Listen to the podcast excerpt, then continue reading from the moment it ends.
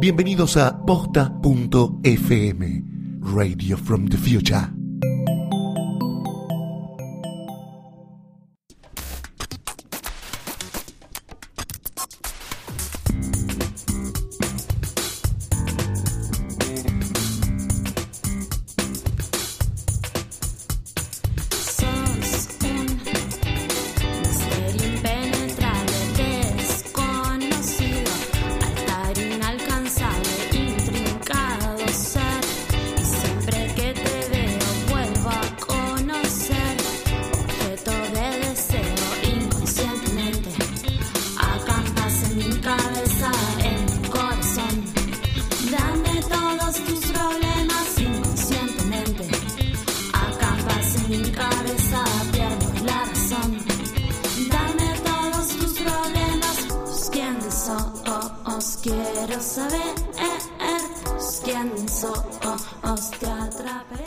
Bienvenidos a un nuevo episodio de Psique y Cupido, un octavo episodio de este podcast, espacio en el cual tratamos un poquito de psicología y cultura popular. Eh, nos ocuparemos de analizar un personaje ficcional o una celebridad inalcanzable y luego partiremos a nuestro espacio, a nuestro consultorio. Está a mi lado el licenciado Gustavo Casals, ¿qué tal, Mecha? ¿Qué tal, Gus? ¿Cómo estás? Bien, muy bien, muy contento. Hoy estamos en consultorio. Hoy estamos en el consultorio literal del licenciado, así que estamos realmente inspirados para un episodio en el cual vamos a analizar, esta vez nos toca una, una, mm, nos toca una persona, Un personaje. ficcional. Personaje ficcional, eh, un personaje ficcional muy querido, muy Sí. querido. Por ahí no tan popular como otros que hablamos antes, Sí. eh, pero que gusta mucho. Justo un montón y queríamos también aprovechar que hay un caudal de gente muy grande viéndolo ahora en Netflix. Yo soy una de esas personas que ha caído en una trampa eh, mo- mortal para nada. Si es mortal, es eh, maravillosa. Esta serie llamada The Good Wife y vamos a analizar a Alicia, Alicia, Florrick. Alicia, vamos a decirle Alicia. Vamos Ay, a me encanta decirle Alicia. Ay, Alicia. ¡Ay, Alicia, no! Gritándole a la tele. No, pero vamos a decirle Alicia, pero bueno, nada, me parece que ahí acabas de dar con, con parte de la clave del atractivo del personaje, ¿no? Que es un personaje eh, que aparte de que está impecablemente escrito, y creo que no es casual los personajes de ficción que elegimos, que en general son personajes lindos en el sentido de que son tridimensionales, Sí. ¿no? Que tienen, que tienen muchas aristas y muchos matices. Son realmente muy analizables. Exactamente. Eh, pero lo que tiene también Alicia es que, a diferencia por ahí de Walter White o de Don Draper, es alguien con quien uno puede empatizar. ¿No? Entonces cuando de repente se manda una, es para decir, no, No, Alicia, tenías que tirar por abajo. Claro, pasa eso con me parece que pasa un poco de eso. Pero bueno, a ver, ¿qué sabemos de Alicia? Porque en Sí. realidad hay, hay varias cosas a tener en cuenta. Creo que otra que es importante, y que por lo menos es importante para mí, en la tele, que es como medio cruel en el sentido de las edades de los personajes, Mm. especialmente de los personajes femeninos, eh, Alicia es una mujer adulta. Sí, Es una mujer adulta eh, que hace también que sus problemáticas sean distintas. Es decir, su problemática no es el romance de la semana y a pesar de que es una serie de abogados, tampoco es simplemente el caso de la Claro. semana. Es un poco más complejo. es, es de los dos, los dos mundos y un poco más, sí, complejo. con Exactamente. Más partes. Pero bueno, eh, creo que uno de los datos clave para analizar a Alicia es dónde la conocemos. Alicia o en qué momento vital la conocemos. Alicia es una mujer cuarentona, eh, casada con un político, que es un político en campaña, de hecho, Sí. con dos hijos grandes. ¿ya? Ella en algún momento, si bien tiene el título de abogada, decidió dejar su carrera de lado para ser la mujer de su marido. Abandona todo, está ella viviendo en un country con toda su vida formada y de repente, claro, su marido es eh, tiene una aventura, en realidad tiene varias aventuras con, con varias mujeres, con, eh, con varias prostitutas, eh, prostitutas pagas, eh, como diría Fresco, y además, bueno, se, se le están viendo algunas causas, si ha sido justo en algunas causas, eso, esa parte legal que nunca voy a entender. Pero Eh, bueno, en realidad, digamos, el tema es, más allá de la infidelidad o no, el tema es que esta sale a la luz. Claro, y ella queda metida en este escándalo. Y de alguna manera, acá hay algo que, si bien es una problemática de ella, tiene que ver con una problemática que creo que es social, que es que también a ella se le pide que tome una postura con respecto a su marido. O que sea la esposa fiel republicana que se queda estoica, o la Pero de- postura femenina de dejarlo, abandonarlo. Pero de alguna manera, eh, no sabemos si ella quería tomar una decisión. Ella es forzada a tomar una decisión. Y me parece que acá también entra lo interesante, que es que su decisión es como una especie de decisión en lo que en inglés se llama de compromiso, ¿no?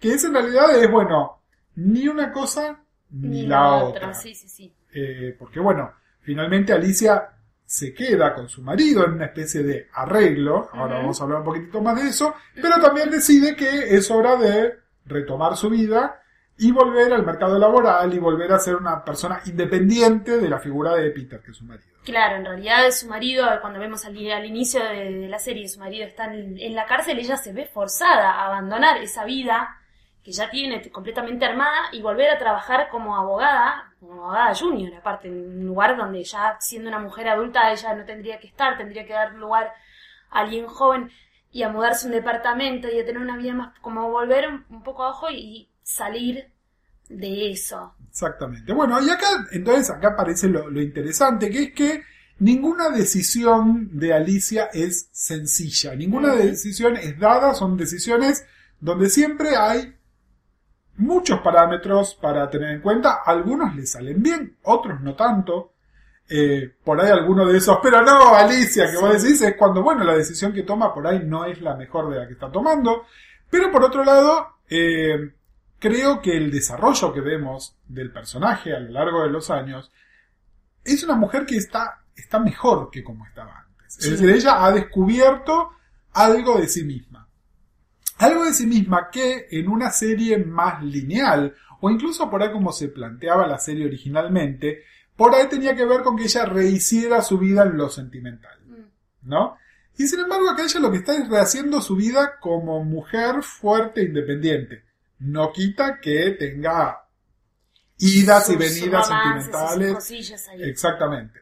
Pero bueno, hay una escena que mi colega Mariana Levy, con Sí. quien yo no hago otro podcast, ella siempre como la menciona como un destacado. Yo no sé, Mecha, si llegaste hasta ese punto Ah, de la qué serie. miedo, no importa. Puedo decirte que no, pero bueno, hay un episodio eh, en el cual todo parece indicar que ella se está aprestando como para recibir una visita romántica Mm. y en realidad lo que está recibiendo es una visita profesional que le propone abrir su propio bufete, Bufete. de abogados Mira, separado del cual ella está trabajando, ¿no? Eh, y ahí se mezclan esto, Ahí estos dos mezclan, mundos de, de los que Pero bueno, hablando. ahí se juega muy bien esta carta de que todo este entusiasmo casi... eh, nada, eh, ¿vieron el entusiasmo que uno le pone cuando está por tener una cita importante? Que, que, nada, son como las famosas mariposas en el estómago, que además, bueno, esta Juliana Margulis las representa sin palabras Sí. perfectamente, es decir, lo podemos ver en su cara, en su lenguaje corporal, y en realidad tiene que ver con este posible logro profesional Mm. no con concretar una cita romántica. ¿No? Eh, y ojo, tampoco en ningún momento la serie plantea el maniqueísmo de o el romance o la carrera. Van de la mano. Van de la mano y para ella ser una mujer íntegra, bueno, tuvo que compatibilizar esas cosas, compatibilizar su maternidad, porque sus hijos siguen estando, Sí. compatibilizar qué pasa con la relación con su marido, ex marido, como lo quieran llamar, cuando él sale de la cárcel Mm. también, porque eso es al principio, pero después tienen que de alguna manera negociar y hacer otras cosas. Y me parece que acá lo interesante es esto, es, eh, hay algo, yo podría decir que el recorrido de Alicia es el recorrido que a mí me encantaría que hiciera eh, una persona que tenga un tratamiento. ¿No? Es una persona que La logra claro. logra ver cosas, logra darse cuenta de cosas. No que cambia, sino que evoluciona, que toma con lo que ya viene y puede hacer algo, que se da cuenta que con lo que tiene es mucho más fuerte y está mucho más entera de lo que parecía y eso le permite tomar otras decisiones también. Que puede ser ella misma sola, Exactamente. con todas sus herramientas que ya las tenía, pero que las tenía tapadas o encubiertas porque no las estaba poniendo en práctica siendo la mujer de. Exactamente. Y ojo, tampoco es una de estas construcciones de personaje de ficción que es perfecta, ¿no? Que es, bueno, todas tienen que ser como Mm, Alicia. claro, no. Pero es un personaje más entero. Es interesante también ver la relación que tiene con otras mujeres. Muestra relaciones de amistad real, que es algo que muchas veces no vemos. Eh, las relaciones entre mujeres son o de rivalidad o están signadas por el parentesco. Son Mm. madre e hija o son hermanas. Claro. Acá ella con Diana Lockhart tiene una relación de amistad real donde por supuesto chocan profesionalmente cuando tienen que chocar, pero por otro lado se tienen un profundo cariño. También parte del conflicto es este, ella sentirse un poco traicionada en un momento por Kalinda. Sí, no me cuentes mucho más de Kalinda porque estoy justo en esa parte. ¡Ah, chicos, me vuelvo loca! ¡Ah, Kalinda, por favor! Pero bueno, sí, sí, es, es- es tremendo y tiene que superar ese tipo de momentos eh, son bárbaros. Es como una ruptura amorosa. Exactamente. Bueno, y no sé qué tan eh, avanzados están ustedes, los que están viendo la serie al día. Eh, ella además ahora está, decidió tomar una carrera política, de alguna manera, este, no siguiendo necesariamente los pasos de su, de su ex marido, pero no puede negar su antepasado político y mm, con un montón de otras cosas, ¿no? ¿Qué implica para una mujer lanzarse de esa manera? Hay charlas que pasan por el, por el feminismo, pero por el feminismo bien, ¿no? De, Sí. de tomar decisiones, de, de, de pararse, de luchar contra ciertos prejuicios desde una posición que además, como ella está, está buscando un cargo electivo, tampoco puede salir combativa porque, bueno, tiene que... Tiene que ser formal, claro, tiene que conciliar. pero bueno, lo que me parece es eh, muy destacable de Alicia es esto, es una mujer adulta Mm.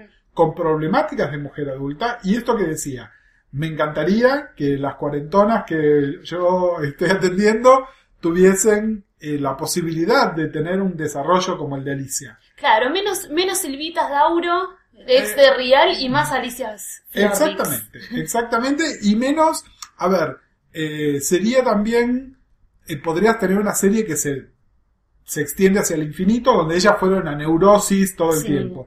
Y creo que acá lo que decidieron es, bueno, que no fuera una neurosis todo el tiempo, pero tampoco que fuera un final feliz lineal. Claro. Porque bueno, no hay un final feliz. Todos tenemos algunos finales felices intermedios y algunos claro, no. como realidades paralelas a las que podría haber elegido Alicia que hubieran tenido un buen final también, hubieran tenido una buena desembocadura, pero ella va eligiendo, nada, como en la vida, Y uno cuando- cada uno elige Y caminos. cuando algo no le sale bien, bueno, también como en la vida, no todo te sale bien, sin tener que ser una tragedia, Claro, ¿no? Es decir, eh, es esto, es que, que es algo muy de la serialización en general, que a veces no se explota como corresponde. Mm. Pero ¿qué es esto? Es que, y, y me parece que esto ya nos sirve como para saltar a la segunda parte de, de este Psique y Cupido, como un consejo entre comillas.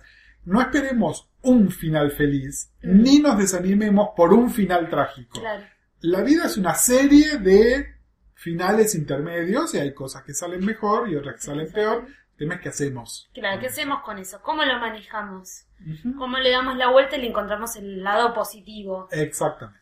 Pero bueno, eh, justamente estábamos con, con Mecha charlando sobre Alicia, digamos, fuera de micrófono, pensando cómo le vamos a traer, y salió el tema de eh, las parejas que de alguna manera tienen un arreglo, llamémoslo. Es decir, parejas que eh, deciden, puertas adentro, continuar o no continuar, o continuar de una determinada manera que les es propia y que no va con el modelito que nos vendieron de la pareja para toda la vida monogámica, fiel.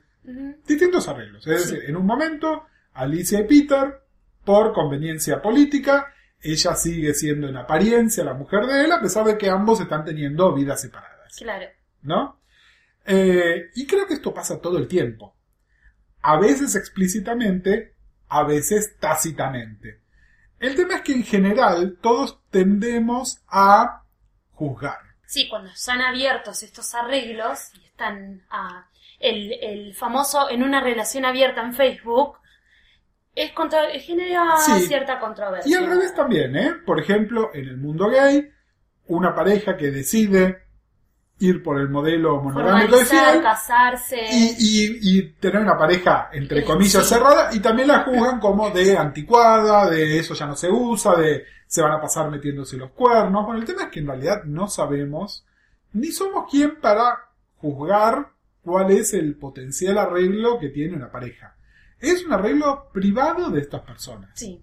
Si deciden tener relaciones paralelas, que las tengan. Si deciden tener infi- infidelidades permitidas, pero que el otro no se entera, bueno, ese es el arreglo de ellos. Si deciden, no, bueno, efectivamente, ser monógamos, fieles, este, para toda la vida, o por lo menos intentarlo, también es el arreglo de ellos. Claro. Si deciden incorporar un tercero a su relación, también es asunto de ellos. Me parece que estamos en un momento donde todos estos modelos son válidos siempre y cuando ambos integrantes de la pareja Estén trabajando juntos en ello. estén conformes con esto. Claro. Es decir, que no esté causando infelicidad, que no esté causando sufrimiento. A ver, cuando a mí me preguntan, bueno, pero esto es sano o no es sano, no hay un manual que diga esto es sano o esto no es sano. Lo que hay es, yo lo que pregunta que tengo que hacer es, pero ¿estas personas la están pasando bien o la están pasando mal? Si ambas personas la están pasando bien, Si el contrato es mutuo y están las, ambas partes están de acuerdo, todo es válido.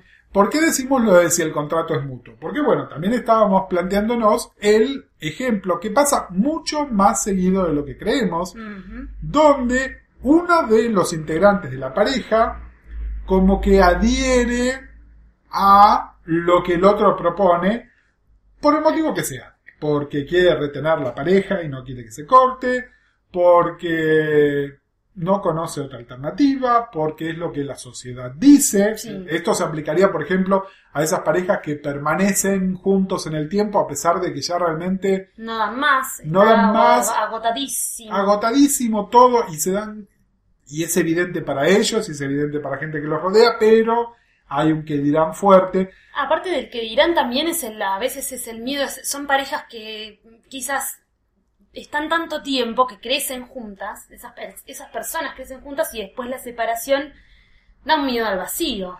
Da miedo al vacío. Imagino. Pero bueno, entonces digamos, si tenemos que dar un de nuevo un consejo y de hecho tengan en cuenta, como les decimos siempre, eh, no hay un modelo único de nada, pero bueno, sí hay ciertos como principios que ayudan. Es bueno, primero, estas cosas se tienen que conversar. No es, no, ella está de acuerdo y nunca lo hablaste. Fíjate si está de acuerdo. Eso es una cobardía, Mm. ¿no? Eso es una cobardía grande. Es, Y también es, es egoísmo y un montón de... ese egoísmo es también tener hasta cierto punto la seguridad de que la otra persona no va a estar de acuerdo. Claro. Entonces No. no le digo nada. ¿No? Y en ese caso, entonces, no es una pareja abierta, es una, es una infidelidad, que no es lo mismo.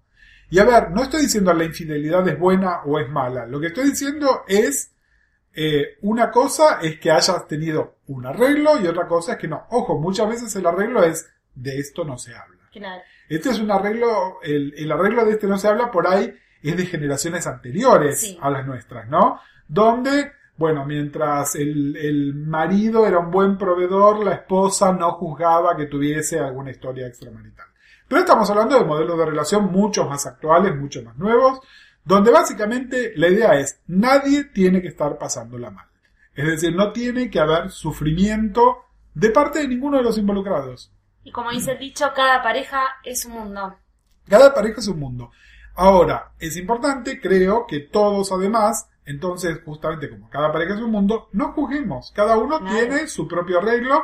También tenemos derechos a decir, esto me incomoda. Pero también está bueno que sepan aquellas personas que están empezando una relación, iniciando una relación con alguien y sienten que quizás algo no va bien o no les cierra, hablarlo, conversarlo, llegar a un punto intermedio entre ambas partes para que eso funcione bien y también eh, dejar de estar guiándose por lo que opinan los demás o lo que uno considera que es una relación común y corriente o de, de las que ha visto en, en parejas amigas o en padres o en demás. No hay nada establecido.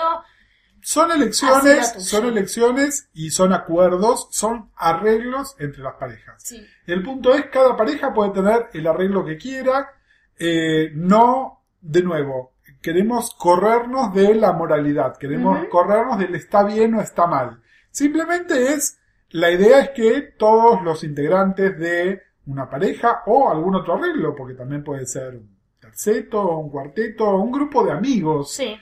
eh, si todos la están pasando bien, Entonces, o por lo menos bien. están trabajando en la misma dirección, está bien. Ahora, si a alguien le está generando sufrimiento, bueno, ahí habrá que, habrá que trabajarlo. Habrá que trabajarlo desde lo individual para ver por qué alguien acepta un arreglo que no le conviene, o desde la dinámica de pareja, donde es, bueno, veamos qué es lo que queremos o no. Sí. Eh, yo igual, y esto tiene que ver además con mi propio paradigma de trabajo, creo que desde lo individual por ahí es más, más fácil trabajarlo, digamos, que desde lo de la pareja, porque Claro. muchas veces además eh, hay cosas que una vez que se dañan es muy difícil volver a Volver a- recuperarlas, sí, ¿no? volver a Es decir, muchas parejas cuando llegan al punto de hacer una consulta de pareja es porque en realidad ya está casi irremediable. Claro, ya está roto ese vínculo. Ya está roto ese vínculo. El eslabón. Pero bueno, tampoco hay que descartar la posibilidad de hacerlo y hay que ver también por qué motivo por ahí quieren, quieren que su arreglo de pareja siga siendo un arreglo de pareja. No lo sabemos. Pero bueno, en realidad acá la idea es, este, no tanto para los integrantes de las parejas donde les decimos sí, conversenlo, sino para los que estamos afuera, eh, no juzguemos. No juzguemos porque si los integrantes de ese arreglo están bien, bien por ellos. Que el amor sea la felicidad. Al fin y al cabo es eso. En el amor todo es válido, es como un tatami en donde haces cosas. Bueno, muchísimas gracias Gustavo Casals por vuestros consejos y el análisis tan rico de Alicia, Alicia Florrick. Alicia Florek, eh, lamentamos, a ver, vamos a poner igual un spoiler alert, porque Spoiler hay gente alert. que, incluyendo a Mecha, que no está tan adelantada tan al día, pero bueno, nada, nos Me lo parece, veía venir. en este momento mucha gente este, está, está viendo la serie, está bueno, es un Mm. personaje, es un personaje que nos cae bien, además, ¿no? Es decir, Sí. es- es- creo que es una de las características esenciales de... Es de- adorable. Y es inspiracional. Bueno, si nos quieren mandar alguna consulta o nos quieren proponer algún tema Sí. o algún personaje para que charlemos acá, eh, lo pueden hacer escribiéndonos a psiqueicupido.posta.fm. Si no, también pueden escribirnos a nuestras respectivas cuentas de Twitter, arroba uncleuncle-marvel y la mía es arroba omecha. Eh, o también pueden usar el hashtag psiqueicupido, ya sea con tilde en la E o sin tilde en la E. Lo vamos a leer de todas maneras. Lo vamos a leer de todas maneras. Y bueno, nada, cuando hay una discusión que tiene esto, nosotros estamos atentos, las vemos y además nos gusta ¿no? interactuar un poquito por Twitter y, y leer lo que tienen para decir de lo que estamos haciendo acá. Todo comentario, como siempre, será muy bien recibido. Gracias por acompañarnos. Nos vemos la próxima. Chau, chau.